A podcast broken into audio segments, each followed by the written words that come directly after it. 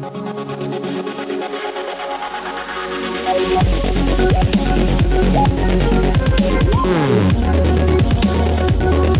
welcome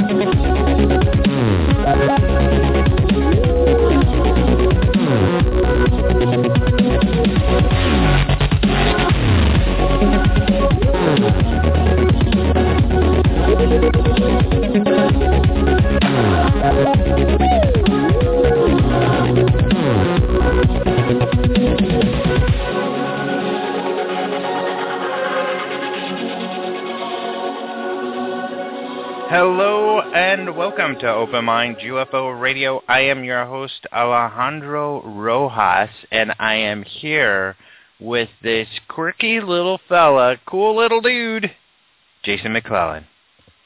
Yes, I am here, but Alejandro, I don't know. Eh, Week after week, you seem to take great joy in highlighting the fact that I am short. Believe me, I'm quite aware of the fact that I am a little dude. You don't need to highlight that. Do I? I I noticed, you know, I, I did take note when I did it this time, and uh, but I I didn't realize I do that often. I'm quite sensitive about my, my lack of height. Okay. What's one of your favorite features? And that's what I'll highlight from now on. I have fantastic ears. Okay, great. No, not really. I don't I don't have a good feature. My good feature Oh, is cut it out. I don't know. I have a fantastic radio voice. okay. Okay, so I'll uh, I'll uh, stick to something else next time. No, feel free to rip on me for, for being short. I'm perfectly fine with it. Well, it like I it's it's an endearing characteristic, I think. As long as you say it that way, I'm cool with it. All right, cool, cool, cool. so, uh, of course, we are here to talk some UFOs, and in a little bit here, actually, Jason and I are going to bring Lee Speigel on, and all three of us are going to be talking about the best UFO cases of 2013. Get ready for it, people, because this is awesome. We fight it out. We scream and yell at each other we're not even friends anymore because uh, this is actually, as you guys know, our interviews are pre-recorded. We just did this like yesterday, but um, yeah, we just got mad. I'm pretending to like Jason, but I'm so mad at him. Yeah, it it got heated. Um, pretty pretty upset today. It's it's hard to to, to talk with you, Alejandro, and put on a happy face. But Put on a happy holy, face. Holy crap! There were so many stories last year, um, and uh, I think we barely barely had the time to scratch the surface with uh, with all the great stories we wanted to talk about. Yeah, we barely scratched the surface, and I think we both talk about this uh, about how it was shocking, really, when you put it all together. How many really important things happened last year? Right? Yeah, definitely. So you'll hear more about that in a bit. However, uh, before we get into all of that, we always like to cover uh, the best UFO news from the last week. And uh, I think it's safe to say that this last week has not been, you know, uh, the so far 2014 has not been a stellar UFO year. You know, I think it takes people a while to recover after the holidays and get Mhm. back to reporting the good old news. So, but you're right, man. Last week was a slow one. Yeah, so pretty slow. So go ahead, Jason. What do you think is your best, uh, the best story? I don't have one. There you go. There we go. Uh, I'm, I'm kidding. Well, I, I would just like to to highlight uh, this story. There, there was a guy who put together a video warning aliens to avoid Earth. Now, he he did this uh, in in good fun, but it was a video created in response to to a blog post he saw that that said it's funny how science fiction universes so often treat humans as boring, default everyman species, or even weakest and dumbest. And you know that's uh, that's true. You know, pop culture likes to depict um, extraterrestrials who come to Earth as being vastly superior and violent and wiping us out and all that. But uh, you know, the the reason I'd like to mention this is because it highlights something that that I think is a, a very common uh, opinion of extraterrestrials. You know, in, in, not just in UFO community, but uh, just in humanity in general.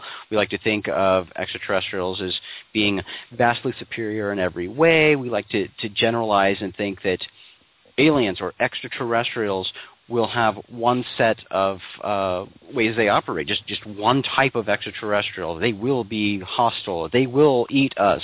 They will take our resources. You know, that's a question we hear a lot and see in mainstream media is, you know, will will aliens be hostile? Will will they do this? And the real answer to that is, well, number one, we don't know, but number two, there will be there there will most likely be some that yes will want to be mean, but there will also potentially be some that are nice. It's just like look, look at humanity. I mean, you can't just dump humanity in one category and say humans are nice or humans are not nice. It goes all over the spectrum. You know, people are individuals. They have different intents, uh, different behaviors. And you think about the universe and the potential for life to be, the types of life to be infinite. And so we have no idea what to expect, but I, it's safe to say that we can expect a lot of different things. So I thought this video was interesting, taking a different look at humanity and, and warning extraterrestrials to to watch out for Earth if they're traveling through space and looking for places to visit. And you know, some people will say, well, obviously, if they're they have the technology to travel here. They're more advanced than us. Well, that may be true. They may be more advanced than us in terms of space travel, but that doesn't necessarily mean they'll be more advanced in every other way or more capable to eliminate us if we're a threat or have us not be a threat at all. If their immune systems can't handle our environment, if they can't handle the craziness that uh, humans are and the, the desire to be militaristic and what if they look like giant carrots and they get off their ships and the people who encounter them say, "Mmm, I'm hungry." What if they're stoned and they see these carrots and they go and like take a bite out of them? I mean, you don't know. There there could be potential risks. I mean, one of the things they highlight in the video is human power sources. One of humans' power sources is other life. We eat other life. So that's just a warning sign to uh, to extraterrestrials who might visit. Watch out because we eat other life. Mm-hmm. I think that that is really uh, interesting. That theory that you just threw out there, and I have not heard that before. Uh, the potential that aliens look like food and, and a stoned human uh, eats them. Well, I'm glad you you caught that, Alejandro, because that's a, a, a huge theory of mine, and I, I have a book uh, in the works about that. oh, that's going to be a good one. That's something yeah. different. No, not really. I think I'd have to be stoned to write something like that. But yeah. no, I, I, it, it is, you know, there are infinite possibilities. You got to think about things, and people love to throw that out. If they can get here, they're obviously vastly superior to us. You know, I love to think back to an episode of Star Trek: The Next Generation, and I forget the name of the alien race that they encounter, but there are these really dumb guys. Yeah. And they just happen to find their way along life by stealing technology and things from other superior races. And they look for things things that make us go. You know they're they're really dumb simple characters or or creatures but uh they they manage to get through space.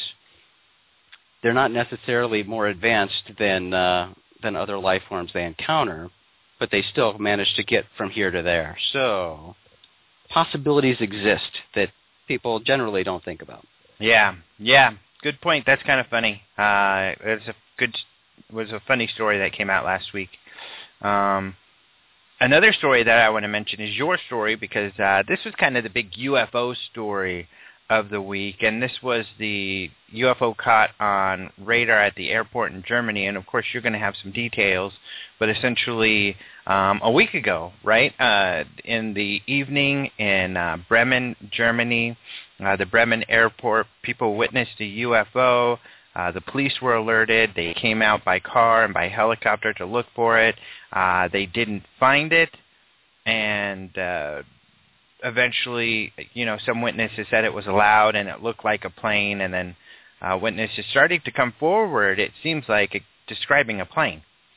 Right, and this is a story, interestingly, that uh, you know has a lot of uh, conspiracy theorists forming uh, new theories here because that that's very interesting with this story that the initial reports didn't release any sort of description of this object at all, and then you know, after the news broke, then the story started being modified to say that witness witnesses explained that the object looked like a plane, but was a lot louder, and then the air traffic controllers, who previously didn't have a description, then described that it had normal lights, red and green approach lights on both sides. So all the descriptions sounding like a simple airplane. But these descriptions weren't in the initial reports, and so a lot of people are, are wondering if this is a cover story. Or they're, they're trying to make it go away. Um, I don't know if that's the case, but I do find it fascinating that when we initially did this story, none of the witnesses, the, the police who had seen it, the air traffic controllers who had seen it, there was no description of the physical craft. Right, yeah. Kind of interesting. So what do you think? I think it's a total cover-up job, Alejandro. Uh-oh. Not again. No, I don't. I think most likely it's a case of bad reporting, and you know, Yeah. they, they later went back and put in some of the most crucial information. Right. But uh, it is interesting, and I do love these cases when they show up on radar, when police actually witness these things too, and they go through with an investigation. You know, a lot of times, especially here in the United States, if there's an incident at the airport, you know, it, it doesn't get discussed. It, it tries they, they try to play it down because, of course, we don't have anything in the in, in air, airport airspace that shouldn't be there, and if it is, we know exactly what it is because our skies are safe. Yeah. That's the illusion that uh, they like to create. But uh, having air traffic controllers being able to get their statements, getting police statements, all of this is put out in the news. It's great to see. So I hope uh, other countries take note. Right. So, and a couple, uh, another thing probably worth mentioning is there were a couple UFO sightings in England, uh, including some video and pictures, and you could go to the website and see that. Uh, of course, we didn't talk about it because it's not necessarily extremely exciting stuff, but it's it's kind of cool, you know, something to check out. There wasn't a whole bunch of information uh, given with these pictures and videos, but uh, again, you know, the UK is a hot spot. But there's something I forgot to mention, and I want to keep you on the line, Jason, because I know this is something that you utilize. But this is kind of cool. Uh, Open Minds UFO Radio is now um, sponsored by uh, Audible, which is an Amazon company, and essentially you could go there and get a lot of audio books. So a lot of you guys, you know, of course, listen to the show and are listening to us at work or in your car, and uh, I know when we don't have a show, some of you are like, what am I supposed to do at work? Well, you could work. No. I'm sure some of you can work and listen to stuff at the same time. So you can go to Audible and check it out. And uh, you can go actually get a free trial through us for a month of Audible if you go to audibletrial.com forward slash UFO radio. And uh, check it out. So you use Audible, right, Jason? I do, man. Audible is awesome, and uh, I just started using it last year. And they have various uh, membership levels that give you, you know, uh, more and more books per month that you can you can download. And uh, yeah, man, I put them on my phone. I put them on my tablet, and uh, you know, when I have them on my phone, I plug it in to my the stereo in my car when I drive, and uh, man, that's that makes the drive so much better. Uh, listening to books, and I don't have a lot of time to read extracurricular books. Most of my my reading is done for for research and uh, all sorts of UFO related stuff. But when I want to read anything else, uh, you know, I don't really have time. But I'm always in the car or on a plane or something. So being able to to have them on my phone and just listen to these books, it's awesome. And they have a huge selection, and they they have several UFO books as well. So I mean the the offering there is uh not short at all and I yeah, I really like the service. Not to uh toot their horn too much, but I'm happy to. Yeah. Well, and uh, so and just so people know, you know, they do have a lot of UFO books. They have uh, Leslie Kean's UFOs, general pilots, and government officials go on the record. I think um, I would probably say it. I think Jason and I agree that it that might be the best UFO book out there. Yeah. Uh, if not one of the best. yeah. And some of the guests we've had on the show, such as uh, Rob and Trish MacGregor, we've had on the show. Their alien book that we talked about. Uh, they have books on it with from Zecharia Sitchin, from Philip Coppens, uh, from Travis Walton, um, Jim Maroney, who we've had on the show. So a lot of our guests have their books on Audible.com too. So you could go to audibletrial.com forward slash UFO radio. They've got some great vintage sci-fi on there too, and it's fun listening to some of those old sci-fi Oh, novels yeah. done in audio book. It's pretty great. hmm And what is that URL again, Jason? Why don't you say it, Alejandro? I was going to see if you remembered it. Audibletrial.com forward slash UFO radio. Yeah, All right. easy one. Cool. All right, thanks very much. My pleasure. So without further ado, let us bring on Lee Speigel, the crack UFO reporter for, uh, for the Huffington Post, and talk about some of the coolest UFO stories from 2013. I am so happy to be doing our best of UFO Best of 2013 show, and we have the incredible, the uh, pretty much sole mainstream national news UFO correspondent Lee Speigel on the phone. Hello, Mr. Speigel. Oh, more! Don't stop! More, more. he's uh, pretty funny. Uh, he's got great hair. He's got hair for his age, which is well, that's right. I have. I still have it. so. And then we've also got Jason on the phone with us too, because we're all going to talk about our top stories, and then we'll discuss them. So the way what we'll do this, guys, is um, we'll go to Lee. We'll ask you what is your what is the top story you want to talk about, and then we'll go one at a time. The reason being that I don't you know, if we had, if we said, let's do all five, who knows if we'll get to it? Who knows how much discussion we'll have around each story? And it's going to be a lot of fun to discuss each story. Although I'm pretty sure our lists are going to be pretty similar here, though I'm excited to hear uh, what you guys talk about. And I guess, no doubt, I'll start off the first story, the most important story of the year, hands down, is the Kardashians going to Area 51? Discuss. Well, do you, do you first want to uh, back yourself up there and uh, lay a case as to why you think that uh, merits discussion here, Alejandro? Just because I went with them. Uh, So I guess for me personally, that was my number one story. No, uh, and I'm being, I'm kidding, but you know what is interesting is uh, Kardashians. We also had we had a lot of celebrities, and this has been a trend in the last few years. A lot of celebrities talking about UFOs. Not that that's a top story, but it is a topic for 2013. That's No. not really my top story, but um, It We ha- worthy of mention, and uh, you know, it, it being that the Kardashians are some of the most talked about people in pop culture, and they've got one of the most popular television shows uh, going right now. It certainly is newsworthy and and is worthy of mention that they are genuinely interested in UFOs, and I thought it was fascinating that uh, they decided to go out alien hunting at Area 51, and even cooler that they invited you and Travis Walton along. So Yeah. So, and who else? There's Rihanna. Thanks to you, Jason. You know, and Maureen. You guys interviewed Tom DeLonge. There was um, uh, who's that other singer who sings "This Girl Is on Fire." don't do that. but uh, her Alicia Keys talking about UFOs. There was Um, Russell, Russell Crowe with his UFO photo, or his yeah, his UFO photos. It turned out to be a, uh, a sailboat, most likely. Right, but he was adamant, you know. And then he talked about the citizens' hearing. Yep. Um, he tweeted about that. So yeah, a lot of celebrity UFO news. Yeah, for sure. I don't know. I, I, I, I have to, go, I have to go along with, with you, Alejandro. The Kardashian story was I'm okay. Go ahead. the the the Kardashian story. Absolutely was it for me. There was no other, there was nothing more credible all year long. Uh, in fact, I, I think that they're, they're going to do a spin-off show now called the $10 million Kardashian Bounty. Oh, nice. Where you capture a Kardashian? yes, yeah, and and you submit it to DNA testing. so That would be some interesting DNA results, I'm sure.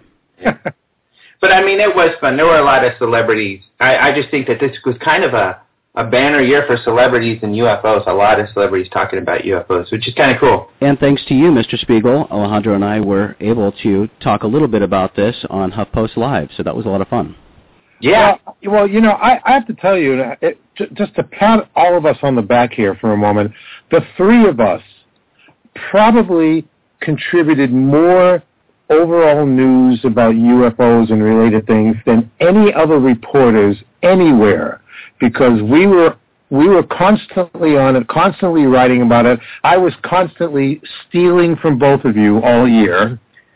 um, and and it was always great because I would go to your site to open minds to see what you two were writing about, so that I could figure out how I was going to plagiarize you. All right, we have evidence. You don't want your boss to hear this. That's right. That's right. Well, you know, you you got to get your stories from somewhere. I prefer to get them from a credible source, and you two are the credible source. Well, thank you. More, more, more, more.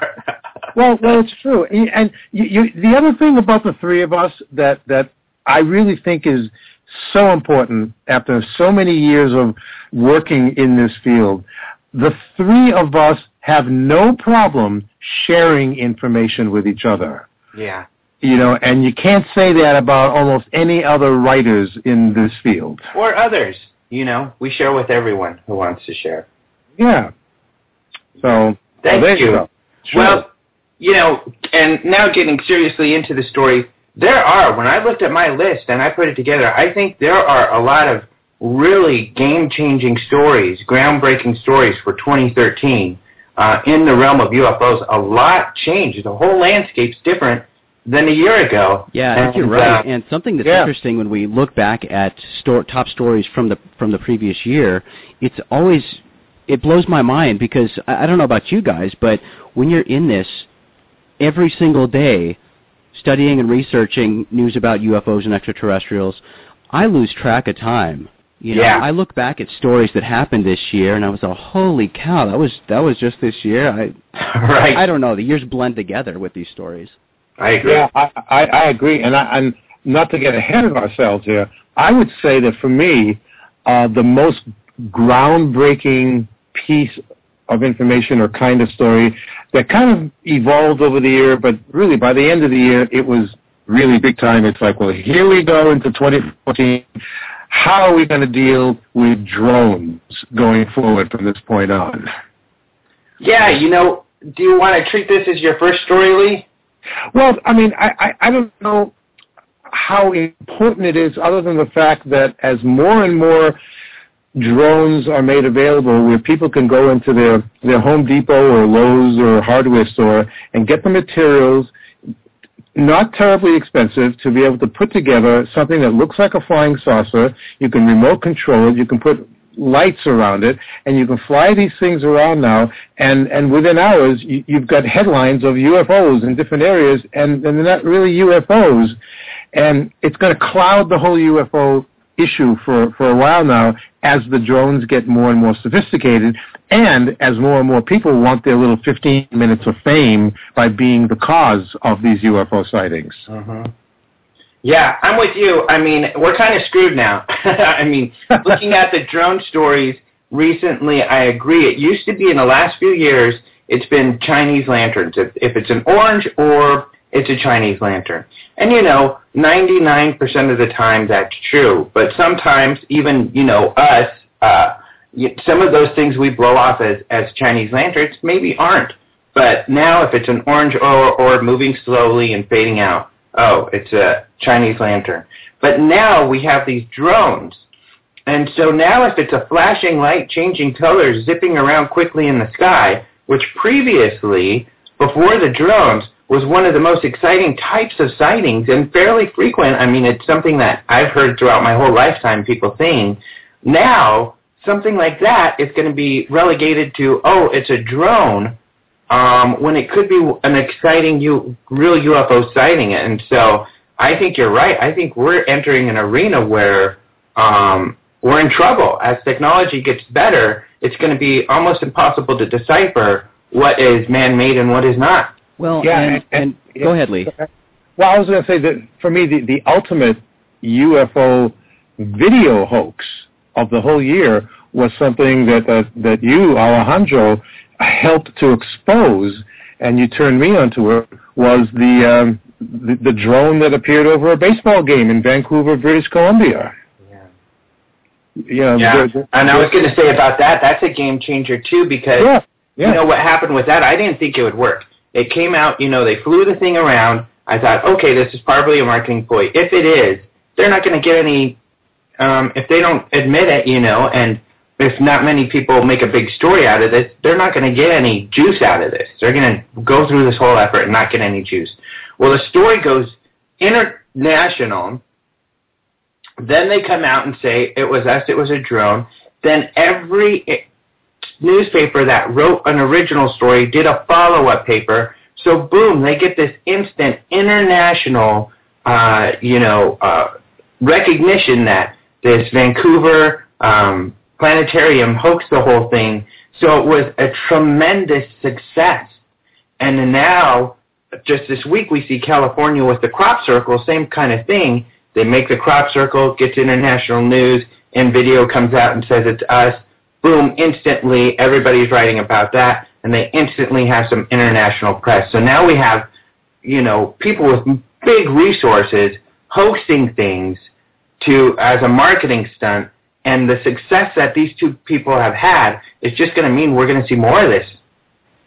Right, and I think you know that that shows the importance of and, the importance and the difficulty of what the three of us do. And I, I know that a lot of people contact us and wonder why we cover so many stories of things that are most likely easily identifiable, like Chinese lanterns, like RC aircraft, like blimps, but the big problem here and is people need to be educated. People aren't used to seeing things, these types of objects in the sky, so when they see them, they look weird. Yeah. It doesn't matter how many times they come up in the news. Chinese, I mean, we th- we like to think Chinese lanterns were, you know, a big thing last year, the year before. They're always going to be a big thing because there's always going to be people who aren't familiar with seeing Chinese lanterns in the sky. They see it, it's weird to them they're going to put a video up and say, wow, check out this UFO. I mean, it's an ongoing problem we're going to face, and you're not going to be able to educate everybody. But if we try as much as we can when these stories come up and make it big in the news, try to show people what these things look like, describe their behavior. Hopefully more and more people will get used to them and will stop seeing so many of these sightings cluttering the potentially genuine and more interesting cases that come Right. Yep, exactly. Yeah, you, well, you're, you're you're right, Jason. And from from from my perspective, I get comments at the end of my stories, and I get emails sent to me by people everywhere, complaining to me, and and accusing me of spending, wasting my time, wasting their time, on on crap stories. That you know, like why is the Huffington Post letting him even write about these things? Who's who's controlling this guy? You know, what kind of a reporter is he? Well you know, they they think that it's okay to back me into a wall and say you shouldn't be writing about this. Well, well, why not? or what should I be writing about instead? Give give me a better option. Uh, it's it's very frustrating to me that I'm I'm put into a situation where people are actually complaining about what I'm reporting about, and I don't just I don't just write stories because well I need a story today, so let's just see if I can find anything to write about that's not how I go about doing this, and and and uh, neither do you guys. Yeah, those punks. those punks. Yeah, one thing that's true of 2013 and uh, since the invention of the internet is that internet trolls suck. Yeah. but let's get into the top story. So, Lee Speigel, you are number one. What is your top one of your top UFO stories of the year? Well, well, you know what? Uh, the, the the story that for me, I think I wrote three or four stories about this, and they garnered for me the the biggest reader hits of the year. And I'm assuming you got big hits too, because the three of us were so busy involved with the little alien or the little humanoid oh. called Ata. You know, Ata. Now, and this wasn't even really a UFO story, but boy, it belongs in the category somehow. Absolutely. It belongs in the category, but for me, it ranked really low on the list when I put my list together. Ah. When I thought of the results, I understand what you're saying because it did bring in a lot of hits, and that's why it's on the list. But um, uh, when I looked at the results, it added nothing. In fact, if not anything, it was negative in that it just was a whole silly debacle. Um, best case, a cryptozoological type of thing um, but what's funny about this is the whole kind of, and I know people are going to get mad at us, and sure enough, you bring it up because now we're going to make a lot of people mad. But it's almost like a Giorgio Tsoukalos type of thing. If you don't know what it is, it's alien. Um, we have no clue, you know, uh, exactly the nature behind the background of this thing. Although I listen to, we have Steven Greer's DNA expert. He says it's human. I don't know. It probably has some deformities, but it's human. We have several now uh, experts in fossils and some with fetus fossils who have said it's definitely a fetus. Uh, it's probably mummified, and that's why you have these strange bone uh, anomalies that they've been seeing. Uh, so it probably wasn't a, even a deformed human. It was just a human fetus that's been mummified. So we have all of this, and then in the background, people saying, "Oh, we don't know what it is, so it's got to be an alien." I guess yeah. for the weird social kind of thing that happened, you know, it's a big story that way. Well, and and you know, and there is some kind of an indirect UFO connection here because while the experts were were trying to to figure out what this creature was, you know, whether it was a, an unborn fetus or whether it was a creature that actually lived to be six or eight years old. I mean, there's a controversy right there. How do you how do you how do you differentiate all that information? But then the Steven Greer connection to it. He's he's the one who kind of brought it to the American consciousness. And here's a guy who who basically part of what he does uh, is is he gets groups of people together to pay a lot of money to go on these weekend excursions into the wilderness, sitting on on on like you know little picnic chairs, closing their eyes, meditating, and calling for UFOs and aliens to come visit them. Well, you know, it's like my head was exploding from all of this stuff. Um, and and so it made it a, a bigger story for me because it wasn't just the story about the little alien; it was all the other stuff that that surrounded the little creature uh, that that just didn't seem plausible or credible to me. And and I don't necessarily like the idea of anybody taking money from people and promising them to have an extraterrestrial visitation or encounter in the wilderness. I don't I don't like that. I don't like how people who are already gullible who who will give up their hard-earned money to do that even if they are strong believers in this because it never actually really pans out. Even when they have night vision photography or videos to to confirm that they're being visited by something in the sky, you can't you cannot say definitively that oh those lights that are moving in those strange patterns are from you know, zeta reticuli. You can't do that. It's it's not it's not right. Uh, it's inconclusive, and it just brings the credibility for me way down, which is why the story for me was a big story. I agree. Yeah. It definitely merits uh, mention in this list. It did generate not only massive headlines in the UFO extraterrestrial community, but uh, mainstream media throughout the world. It was a big story. And the most frustrating thing about this story to me, like with a lot of other stories, is that people make up their minds very quickly and will, for some reason, latch on to one or two uh, sources or statements by you know certain people that they want to believe, and they refuse to look at any of the other evidence. They refuse to consider any other possibilities. They've already made up their mind before looking at the evidence, and there are still to this day so many people who will not believe that. Uh, what was his name? Nolan. Do you guys remember? Oh yeah, the uh, scientist. Yes. Yeah, Gary Nolan. Gary, Gary Nolan. Yeah straight from his mouth saying that without a doubt it's human.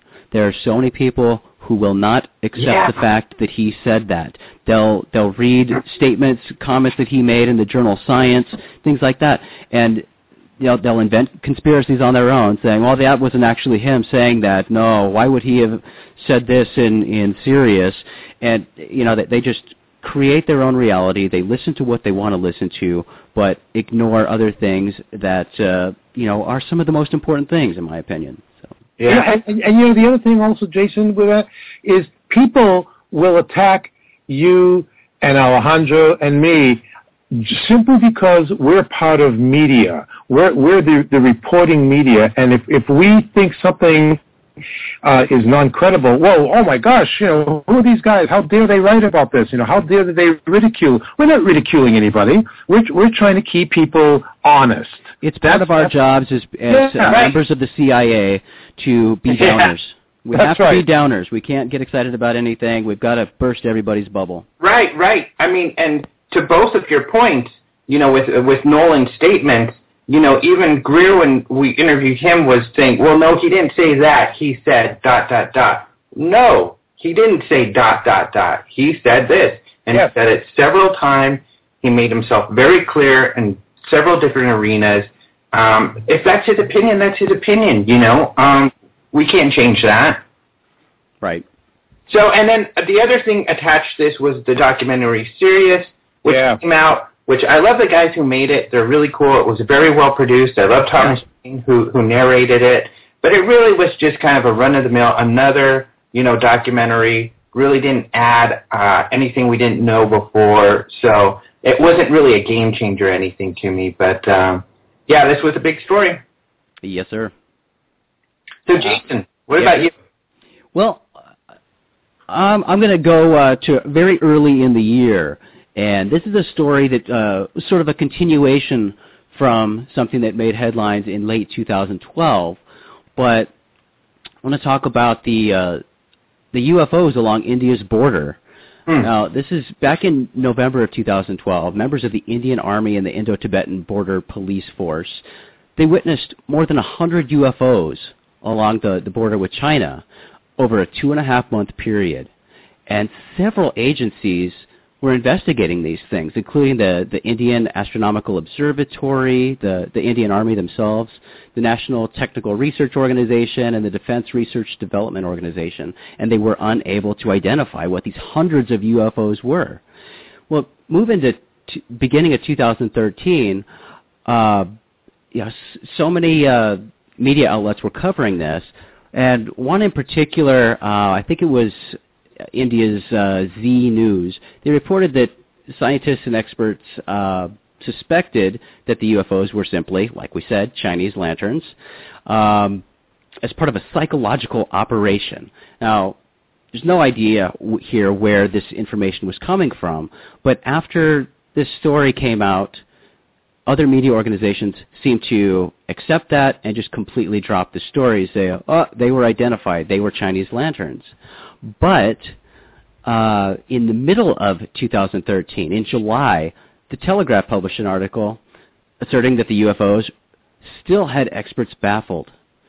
So they said that uh, the director of the Indian Institute of Astrophysics said they were still unidentified. They were still investigating it. They had no idea what they were.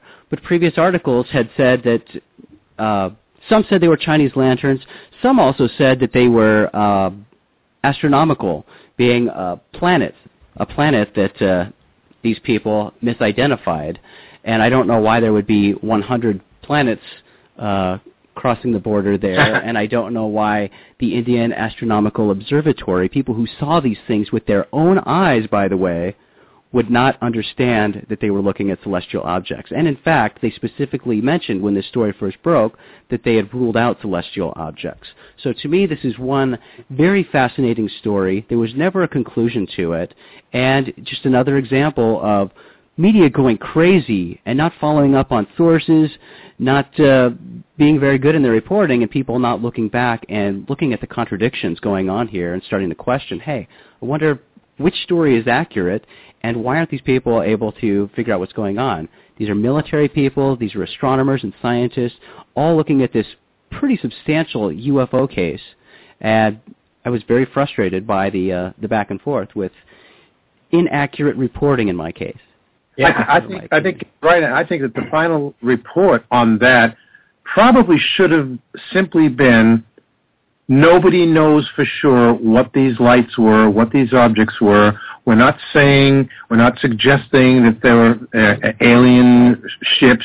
Uh, all that we're saying is, and this is not said often enough, is we don't know. All right. I love that. Yep.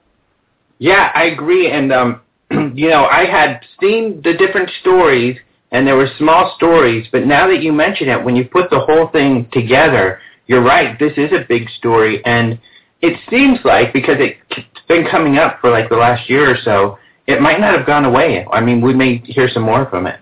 I hope we do, and that's a problem with a lot of these interesting cases, especially ones that are in other countries. You know, we'll hear a little bit from whatever American press will pick up from foreign sources, but then it kind of dies, and we don't know if it's in local media in these other countries, unless we're specifically looking for it. But Yeah. it is hard to see if there's follow-up to any of these foreign stories. Yeah. I mean, it's entirely possible too that the, the powers that be in different countries are actually pleased when these stories die out and nobody really tries to push harder to get information because some countries don't want the real information to come out. Yeah. Ooh, Yeah. you're such a conspiracy man. Ooh, I know. That, that that's why I'm always dressed in black. Uh huh. Okay, my turn. Your turn. Okay, mine, the number one, and I'm going to do the top ones first because uh, so we can get.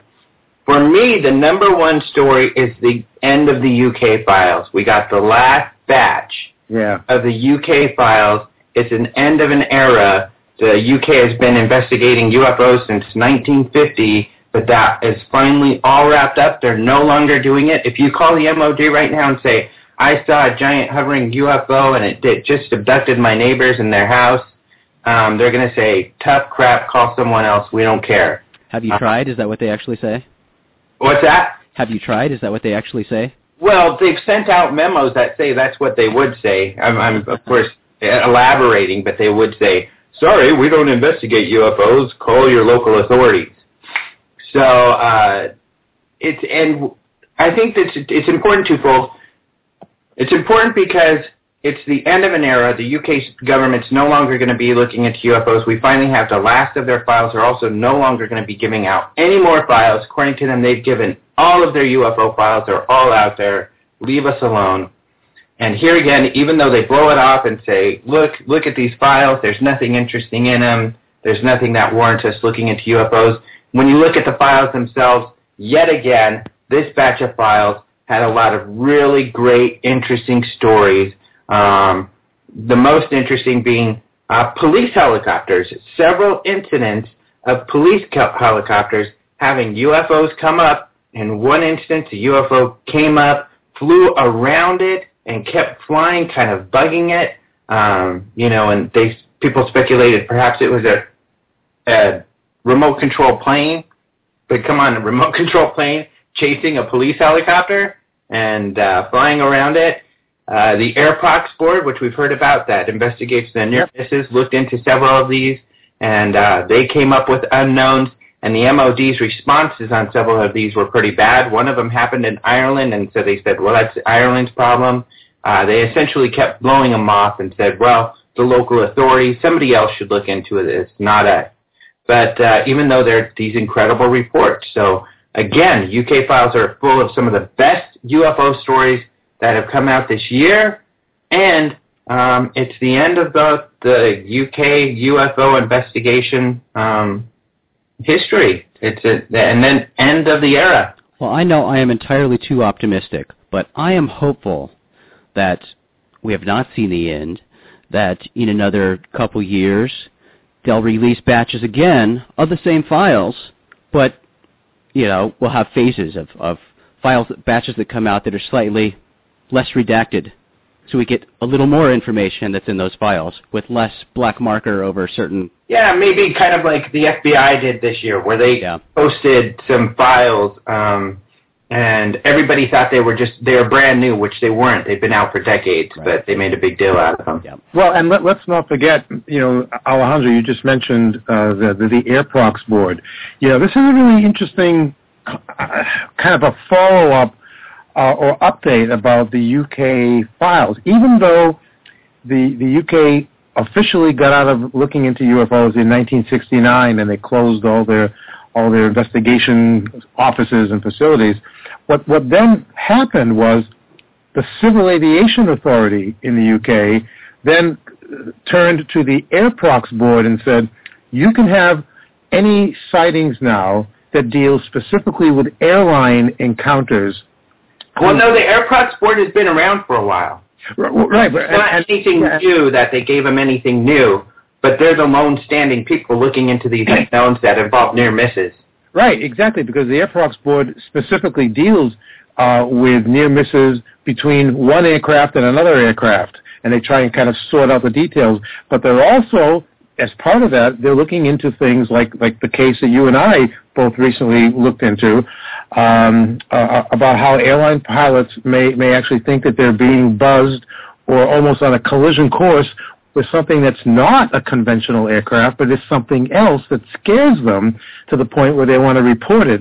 And then once the report is made and the Airprox board does all their investigation, we don't get to see it or hear about it for another six months because it's like yeah. every five every five or six months is when they release the information. Uh, in my opinion, I think the Airprox board is one of the most exciting uh, groups out there right now because yeah. they're actively investigating, doing full-on investigations of these near misses, and we're getting some of the best information out of that. I think so. I'm excited to hear what else comes out of the Airprox board in the coming year. Yeah, I, I agree, and I, and you know one one of the my my biggest stories not for 2013 was was for 2012 was our friend Nick Pope. Um, who who used to work with the Ministry of Defense for a few years. He was investigating UFO reports, for the, uh, the the British government, and he he told me about a thing that they called spin and dirty tricks. Right. And and what that was, and I do think it's worth mentioning here, you know, two years after the fact, is is that while he was involved with the UFO investigations out there, he was told specifically to downplay any UFOs that came through his hands and to even ridicule the UFO reporters if they had to in order to make the stories go away. And I said, well, why would you do that? That seems unethical. He said, it's because there were too many UFO reports um, that we actually couldn't explain, and the government didn't want to tell the public that there there was something operating in our skies that we couldn't explain or control, and so we had to downplay everything, and it was called Spin and Dirty Tricks, and I never forgot that. Yeah, and I want to just, I guess, to wrap this one up, I agree with you guys on the Airprox board. Really, it's one of the lone government governmental agencies out there uh, of a large country where we're getting continued uh, investigation of, of some of these unknowns. And like Lee mentioned, this actually made it to my number six top of the list. I think that London sighting where the pilot said he actually had to physically duck, which was investigated by the Air Airprox board, is one of the best stories of the years also. So that had made it to my list. But uh, now, Lee, what is your next top story of? Well, you know, uh, this this next top story, uh, it, it, you know, we're we're all familiar with this because of the man involved. Uh, let me just mention his name: retired Air Force Lieutenant Colonel Richard French. What? I know. I, I, I know, uh, but, but, well, listen, for what it's worth, this guy made my last two years in a row top stories list. I mean, he's wow. like the, he's the, he was the blue ribbon guy for me for two years because first of all, you know, whether you believe him or not, um, he claimed in t- 2012 that there was not just one crash at Roswell in 1947, but there were two crashes, and in fact, we shot them down. And and so I, you know, on on just the merits of who he was and his background, I, I gave him the benefit of the doubt, even though he could never substantiate the story. And then all of a sudden in 2013, he comes roaring back, you know, um, at the at the citizen hearing disclosure of, of disclosure in Washington D.C. and he tells this incredible story about how he was part of the Air Force's Project Blue Book, and he was sent to Newfoundland to investigate two UFOs that had reportedly submerged in water, and he went there and he saw these two circular craft uh, under the water there was like a crowd of a hundred people there. He says that saw it too. He saw three foot tall humanoids looking like they were performing some repairs on one of the ships, and and the ship like you know gradually came out of the water. It flew around a little bit, came back, went back underwater. The little creatures finished the repairs, and then both ships flew away. And I'm going, wait a minute, wait a minute. This is from a, re- a retired Air Force guy who claims he was part of Project Blue Book, and and I said to him, "What kind of a report did you file?" He said, "Well, it was it was kind of a crappy report because um, I was supposed to debunk UFO reports at the time, and so I debunked my own sighting." But okay, we gotta we gotta give him some mention here for I don't think so. at the very least his creativity if he's making this stuff up, Alejandro. No, it's not creative at all. This is. I'm so disappointed that this made your list because this is so ridiculous. Possibly because we have dozens of people coming to us all the time who make these crazy, wild claims. I mean, you probably get them. We get emails every day from people making all of these wild, I- I- ridiculous I do, claims. but but how many- no different than any of the others. In fact, we all have evidence of, of him not being accurate whatsoever. He didn't even know this second case is a rehashing of Shag Harbor with all of the facts wrong, but the bare part of the story, his he says this took place near in Nova Scotia, which is near Shag Harbor, but not quite. A year that is quite a little bit different. Otherwise, he steals parts of the facts and stuff. He didn't even know about Shag Harbor till he came to our office, and Antonio told, showed him our magazine and said, "Look, we have uh, one case of, of Shag Harbor in here." And Antonio told him about it because he seemed real interested. All of a sudden, he's here at the citizen hearing saying he was part of it, but he has his facts wrong on it. Well, I, t- I tell you said, what, I wrote Blue Book. Blue Book was not a book you write. It was a bunch of cases. This is a guy who is just talking and blabbing and and is just barely coherent. This is one of these ridiculous, most ridiculous things ever, and does not belong on this list. Well, I'll, t- I'll tell you what. If you know, and I'm, I'm, I'm not, I, if if I'm wrong, then I'm the first to admit it. Uh, and and I would say, you know, we should we should combine our our powers of investigation here and do uh, a, a definitive story and take this guy down if if he's if he's you know telling us. Uh, I don't feel it's worth my time. If you Really? want to do it, go for it. But um, I I don't have time chasing all these people with their crazy claims. I'd rather chase uh, some of them with the, with the good stuff. But of course, Well, if you I- I feel mean, that I- it, it may be credible, then and then pursue it. And I, I hope you. I wish you all the best. I mean, I mean, I know that I, when, when Antonio Huneeus first interviewed this guy a couple of years ago, um, he sh- he was able to confirm that that uh, French was in fact with the Air Force, that, that he had like an amazing record in terms of how many uh, fighter pilot missions he'd been on. I mean, well, no, he claimed to have flown the most fighter pilot missions ever, yeah, which John Alexander said there's absolutely no way. It was confirmed he was a, a jet fighter pilot, though. Well, all right. So I guess my bigger question is, as we as we leave him behind, is why do why do any of us pay any attention to a guy who's formerly with the Air Force, who was a jet fighter pilot, who comes out with these kinds of stories? Why why do we not let him tell a story and let him bury himself? Why do, why do we, why should we just disregard it altogether? Well, we did. And Antonio, I mean, we're the ones who broke the story. Antonio really was the one to do the first interview. And in the very first interview, Antonio even mentioned he is uh, he has reservations because a lot of his facts were wrong. Um, but here's the story for what it is. I guess I guess I think that it, it needs more of a conclusion than just Antonio saying, "I have reservations. We can't believe this guy." I think that someone should really put the whole thing to rest, so that he's not lingering anymore in the Go mind. Of, you know, so I may do that, and please don't hate me if I do. That sounds No. like a job for Lee Speigel. No, I'd never hate you, Lee Speigel. oh, thank you, thank you. You, you guys are my people. But I want to hear, Jason, you didn't pipe in. Pipe in what? It's time for my next story. We're running out of time. We've got to get more stories in. There were so many stories. Jason pleads the fifth on, on that one. But go ahead, Jason. What's your next one? All right. Well, I know Lee's going to like this one, but this is something that I get really excited about. And uh, I'm going to talk about our friend, Professor Chandra Wickramasinghe. Ah, Now, this is a guy who's very controversial in his science, but back in uh, January of 2013, in the Journal of Cosmology, they, he and his uh, colleagues published a paper claiming that they discovered evidence of extraterrestrial life in a meteorite. It was fossilized extraterrestrials, fossilized diatoms, which is a type of algae that uh, they claim they detected in this meteorite, therefore providing strong evidence to support. He's a big proponent of the theory of panspermia, the idea that life can travel from world to world on meteorites and other things.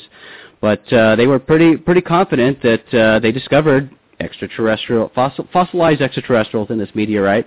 It met with uh, some harsh criticism from other scientists, but uh, you know he's had many studies uh, where he believes he's found extraterrestrial life. And again in September of 2013, he was part of a team who believed they found extraterrestrial life uh, in a meteor in meteor shower debris they collected. They sent up a balloon in the, the stratosphere, and it came down, and they had they claimed they they found small biological organisms that could have only come from space. So Chandra Wickramasinghe continues to be in the news. He was in in the news the year before, and in 2013, claiming that we have indeed scientific proof that extraterrestrial life exists. And I, I give you, Jason, very high marks for being the only person I know who can actually pronounce his name. Oh, yeah. believe me, I did thorough research on that guy's name when I first read about him. So, you know, and and I think part part of that guy's team is this scientist Richard Hoover, who's going to be speaking at the UFO Congress. I'm so excited to hear from him because he's going to be reviewing uh, those cases because Richard Hoover, a NASA scientist, he he agrees with Chandra and um, uh, they he's part of the team where they believe, yeah, we've already got evidence for extraterrestrial life. Right. There have been a lot of a lot of uh, cases throughout history, and scientists scientists differing, and that's that's what scientists do. I mean, scientists are humans. We we have differing opinions, and you see a lot of bickering in science. I think a lot of people in the uh, the UFO arena are under the false assumption that mainstream science thinks one way and the UFO community thinks the other way. No, that's not true at all. You have many scientists who entertain uh, extraterrestrial ideas, and you have many mainstream scientists, and Richard Hoover is a great example, a former NASA astrobiologist, and other scientists throughout history who have said that data from, from certain missions, from, from various missions, have proved that extraterrestrial life was discovered. And that's what Hoover's going to discuss during his talk at the International UFO Congress, talking about the, the Viking missions from the 70s and, and different things where sci- mainstream scientists have disagreed. But, you know, there are certainly many on the side that say data indicates that we've discovered extraterrestrial life and on uh-huh. various various bodies in our in our own solar system. So it's pretty exciting and, stuff you, know, the, the, these kinds of stories very closely parallel uh, a lot of the controversy that's going on now with with the whole DNA question about Bigfoot. Uh, it's like we, we have skeptics and debunkers who who very easily jump at the facts of things that are being analyzed and looked at by, by scientists. And in order to make the stories go away, the debunkers will very easily say, oh, those things that are coming from outer space, um, somehow they must have been uh, involved with human contamination once they were once they started looking at them. Like the humans, the scientists weren't wearing the right kind of gloves. Any kind of contamination can can destroy any possible evidence. And they, they do the same thing with Bigfoot DNA analysis. Oh, humans must have somehow touched something or sneezed on it or whatever. That, that's like the new fallback thing for debunkers. Human contamination. But it is pretty valid. It is, and it's certainly something that needs to be considered, and it, it yes. should be thrown out. But I agree with you, Lee. It's something that's very, very too easily thrown out as, as something to say this is definitive. It, of course, it's contamination. Dismissed. Next, without right, yeah. considering or, or looking further. I, I think hardcore skeptics, the, the people who, who don't want to entertain the extraterrestrial idea, are the ones who will throw that out as the definitive end to that story, and they move on. Yep. so let's move on ourselves. Yes. Uh, to get to more stories. And here's my number. Oh no, my number two is uh, the Peruvian government opening up uh, their UFO agency. Good so those guys. Yeah, that's awesome. That's a big deal. There's not many governments that have an official UFO investigation um, organization. a lot of people don't know that any government has one, but now this is like the fourth uh, government to do that. So uh, that's that's a big deal, I think. You know. Um, next, Lee. Well, and and you, you know, I I believe that that it was at the, uh, the the citizen hearing on disclosure in Washington where I think that the the uh, the man I'm t- uh, talking about was was a jet fighter for the Peruvian Air Force, unless I'm wrong about the actual country. But he told a story, a riveting story, about how he, as as like the the best jet fighter pilot in that Air Force, was scrambled in his jet to go up and to pursue and chase and try and bring down uh, an unexplained craft that was over the Air Force base. And his story was unbelievable. I, I mean, really, you could have heard a pin drop as he was telling it. It was so credible. Yeah. Uh, and how he, he he shot everything he had at it after it wouldn't acknowledge radio contact with him, and he had missiles on his jet aircraft that he said the individual missile could bring down big trucks.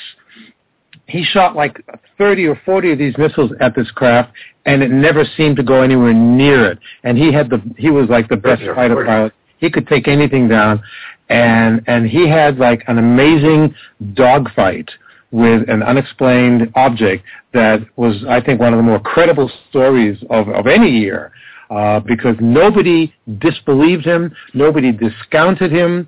When he, he was debriefed after the encounter, they looked through all the files and all the pictures of known aircraft that could that could have those kinds of capabilities that, that this craft had. They couldn't find anything. I mean, not even even if it was a test aircraft from some other country, uh, how could it withstand the kind of of missile attack on it that this guy gave, and nobody could figure it out, and that was like such an amazing story to me. Yeah, they have a lot of incredible cases. In fact, uh, they had some sightings out in a rural town, and the news went out there, and they got some UFO video themselves, and that's what spurned the group from uh, starting up again. Uh, so, yep, some great stories. So, yeah. what's your next top 2013 story?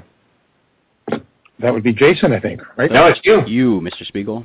Oh, well, I, I actually, um, it, again, it's it's not just UFO related, but boy, it's it's engaging, it's important, it involves extraterrestrials. The the I give praises to the little spaceship that could called Kepler. Uh, right, I love Kepler. Yeah, I mean, come on, Kepler. Yeah, discovered so many planets. Um, you know that Kepler has discovered at least 800 new possible p- planets, and leading all astronomical scientists to believe now that practically every star or sun in our galaxy probably has planets around them.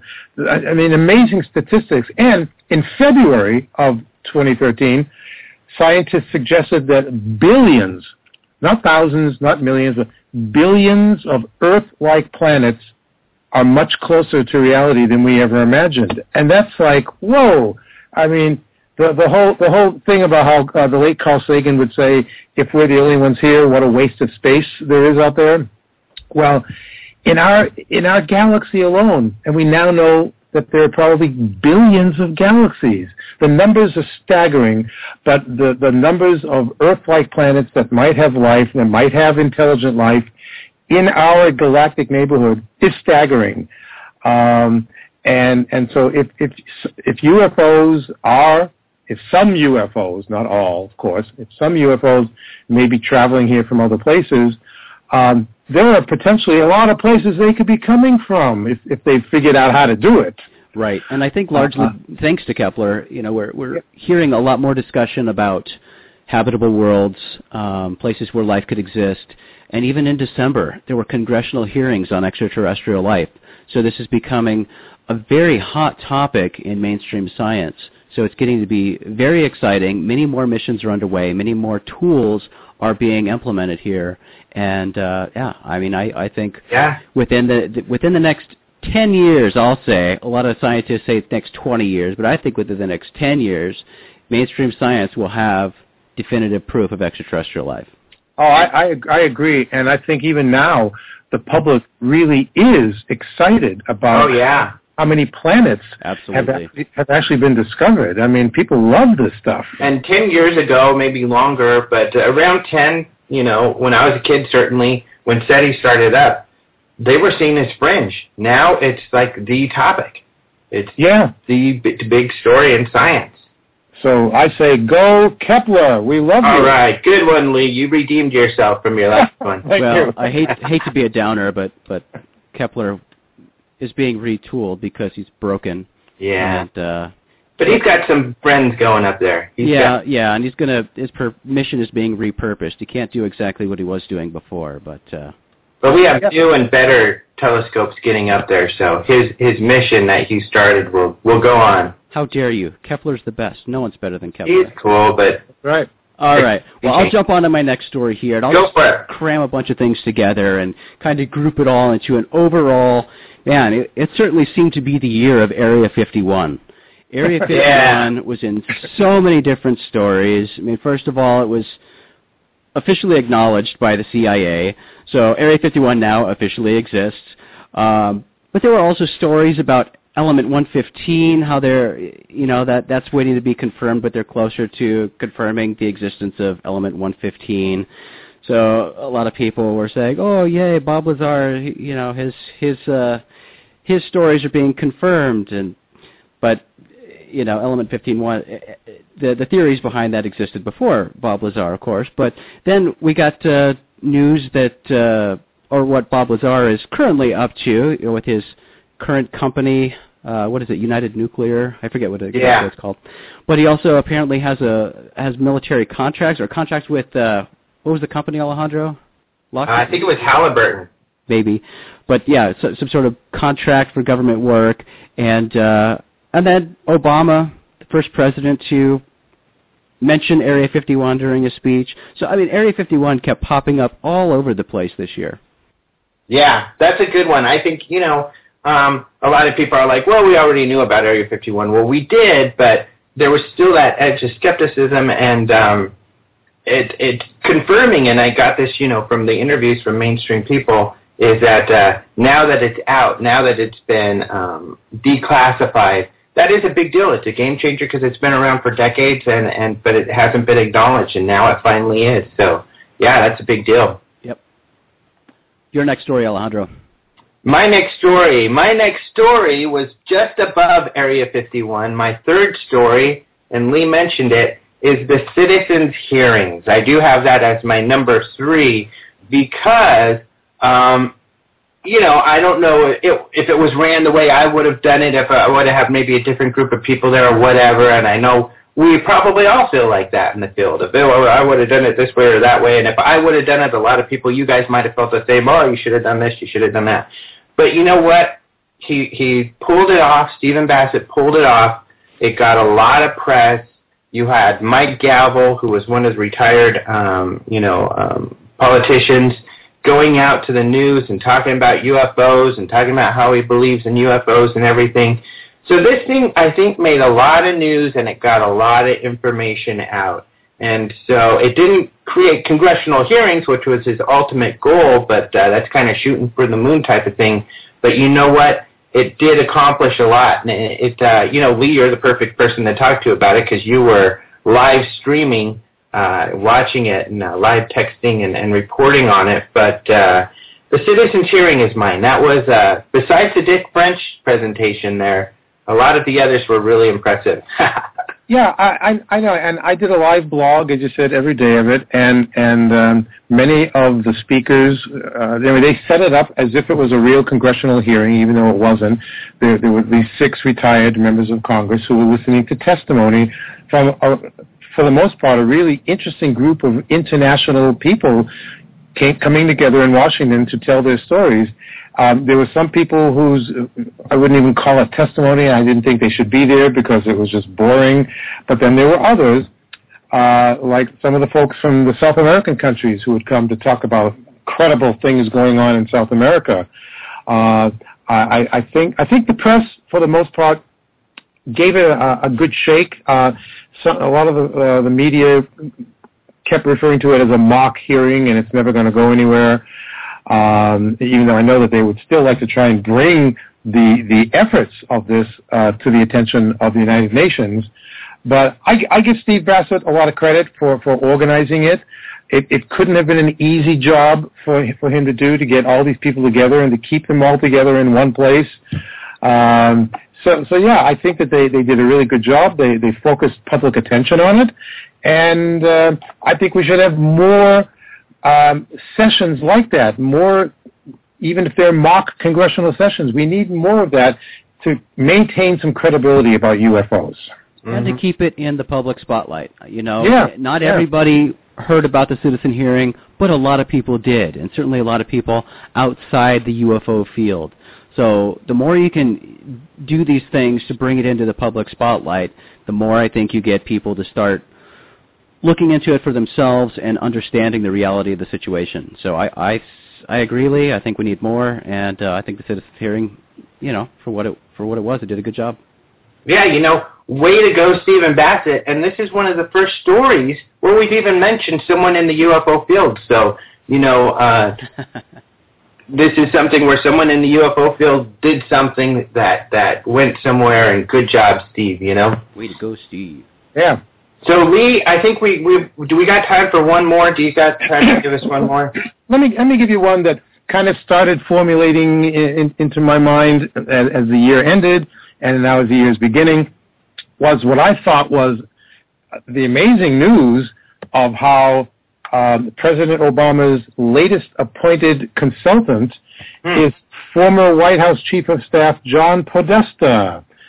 Now, there's an interesting story. Podesta, who uh, in recent years has been very public about his belief that the government uh, has been hiding information about UFOs and UFO research, and the government must come clean with this information to the public because the public can handle the information, and and you know there's there's nothing more important than truth in government, and he's been challenging the government to come forward with UFO stuff, and now here all of a sudden he's the president's new consultant. He has the president's ear.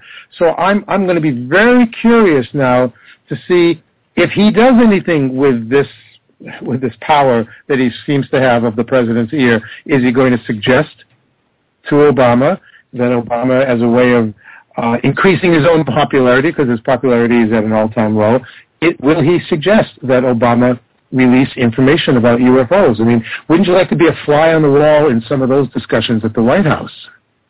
That would be fun. I mean, we don't have any indication that Obama's been interested in UFOs.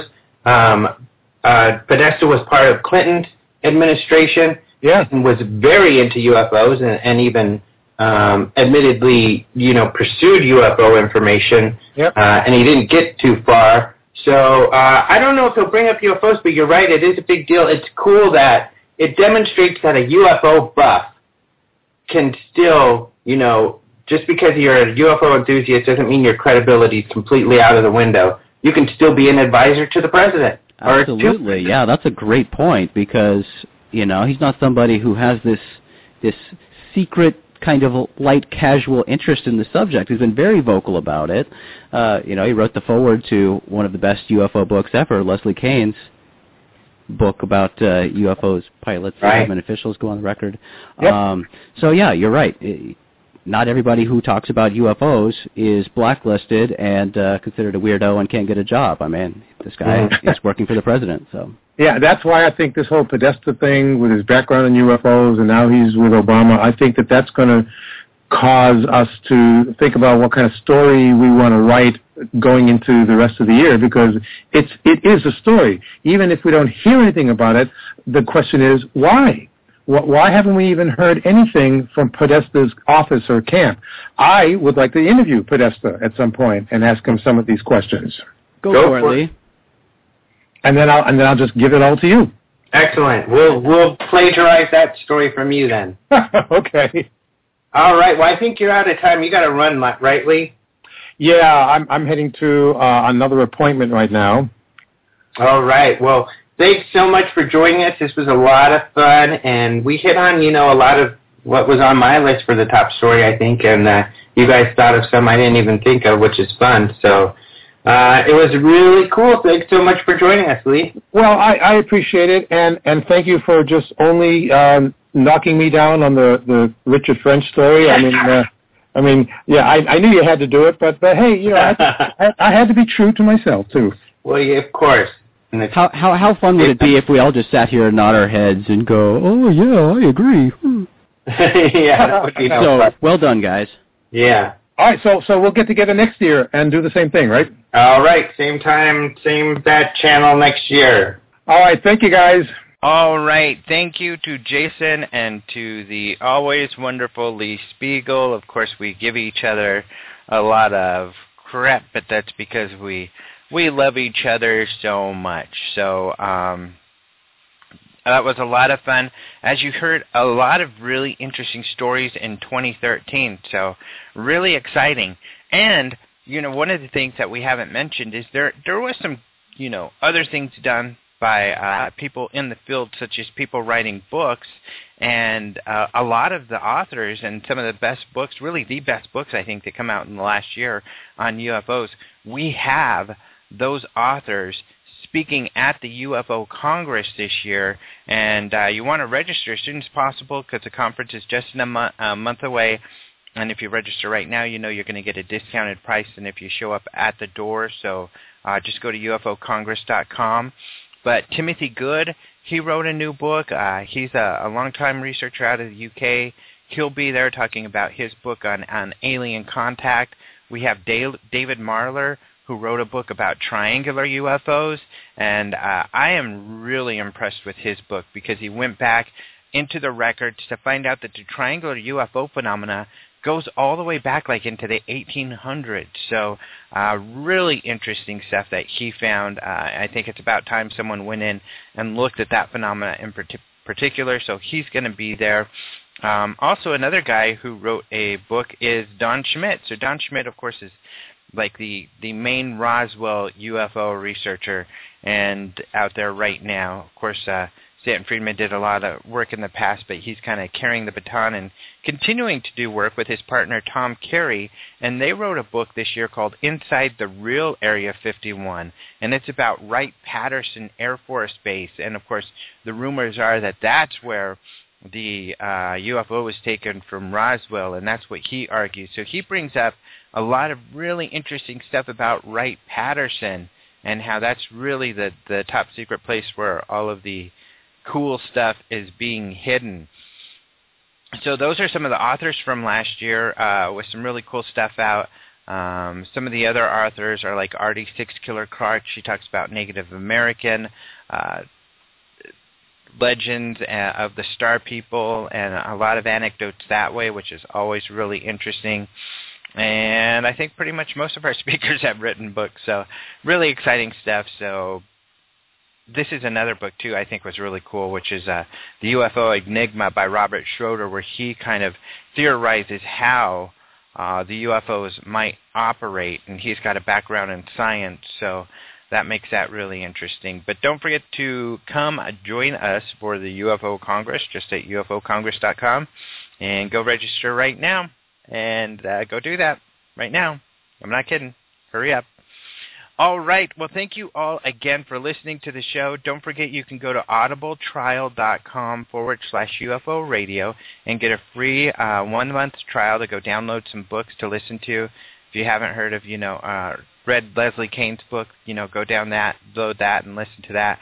Lots of really cool stuff there, and uh, why not try it out for free, right?